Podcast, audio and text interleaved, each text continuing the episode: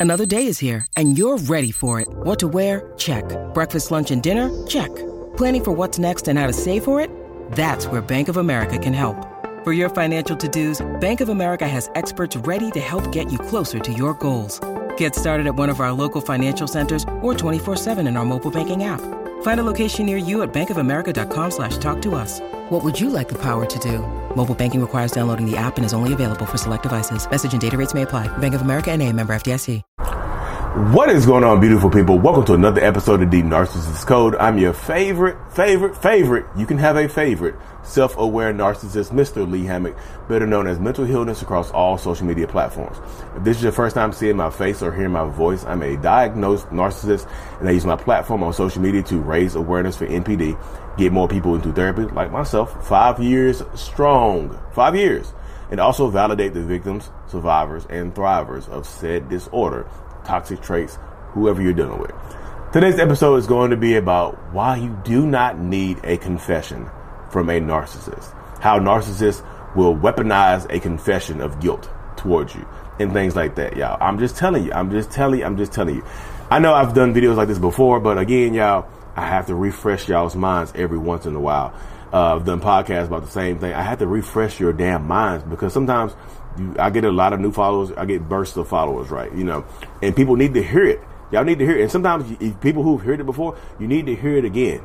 Just because you in a, you might be in a new relationship or you might have moved on from that person, you might be dealing with another narcissistic person, another toxic person. They might be have caught you might have caught them up in something, and you want them to confess so bad. You're just like, I have the proof, I have the evidence, I have a signed affidavit I have video evidence. I had a private investigator following this person to a hotel room. I have audio evidence of some cheeks being clapped in the hotel room. I have, you know, I have, you know, I have all of this stuff. I have y'all leaving the hotel room kissing. I have y'all hugging. I have y'all text messages. I have everything. I just want you to confess. No, all of that is fake. You don't have anything.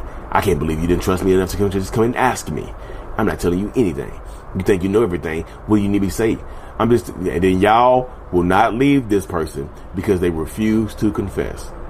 Because they, and a narcissistic person, as a narcissist myself, I'm not going to give you the pleasure of confessing to you. You have all this evidence. You won't hear me say, yes, I did it.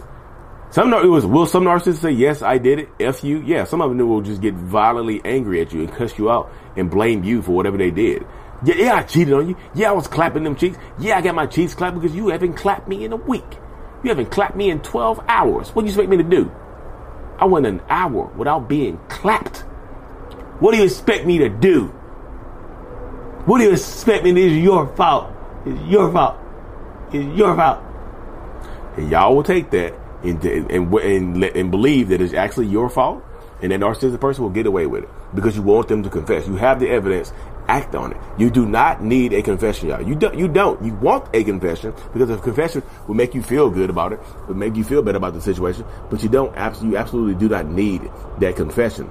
You know, you don't need it. You want it. You do not need it. I'm telling you, you don't need it because if you need it, because you need that from that narcissistic person, that toxic person, because you need it from them, they're going to weaponize that against you. They're going to hold it over your head. There's something more that you need from them to be able to move on. And a lot of narcissistic people are not going to give you the confession because the confession allows you, it, it corroborates everything that you already know, you know, and then uh, it allows you to make a conscientious decision to move on from them with their blessing, some some weird way. you know what I mean? So if you're dealing with a narcissist or a toxic person, that's the way it goes. That's literally how it goes. Like you do not need them to open their mouth and just say, "Hey, I'm I confess, I'm sorry." Y'all want them to apologize for clapping cheeks. Y'all want them to apologize for getting their cheeks clapped. Y'all want them to apologize for hiding money. Y'all want them to apologize for putting their hands on you or putting your hands on the or putting their hands on the kids. You, you want them to apologize for lying and manipulating. You want them to apologize you want them to confess to doing that type of stuff, y'all. You don't need a confession. Once you have the evidence, once you have that proof, you need to start making a plan on what you want to do because they're not going to confess to you.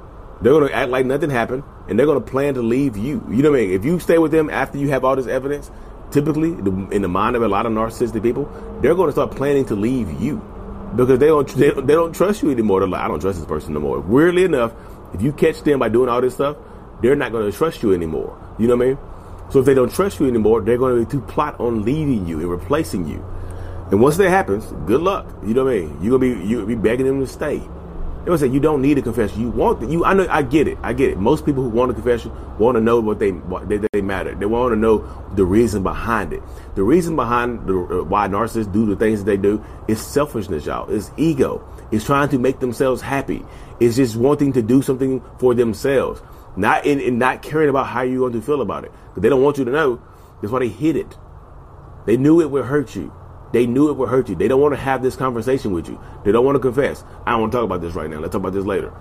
If you if they say I don't want to talk about this right now, I want to talk about it later, they're going to take the and you allow them to not talk about it right now, they're going to take that time period and make up some kind of elaborate ass excuse. Or or or some kind of blame. They're going to make up some type of excuse or to figure out a way to pass the blame to you. They just are going to do it, Yeah, That's just the way of the world. This is when you're dealing with a narcissistic person, they're going to pass pass the blame to you, or they're going to threaten to unalive themselves, or they're going to do something that y'all you will rarely, if ever, get a confession from them, and you don't, and you absolutely do not need it. Once you have proof, take it and act on it. If you want to leave, take it, make a plan, and leave. I know everybody's situation is different. Some people can't leave. I get that. I understand that. You still need to make a plan or you make a plan to just deal with it, just be, be willfully dense and blind. You know that when they say they're going to work, you know they're going to a hotel, or you know you're going to a rendezvous, rendezvous with somebody else. Sometimes you, I'm just telling you, you're going to continue to play this role in their life where they get to do, you get to do what they want to do to you. You make, I'm, t- I'm just telling y'all. Once you find out, and once they know that you know, they'll never look at you the same way again. You probably won't look at them the same way again either, but they won't look at you the same way again.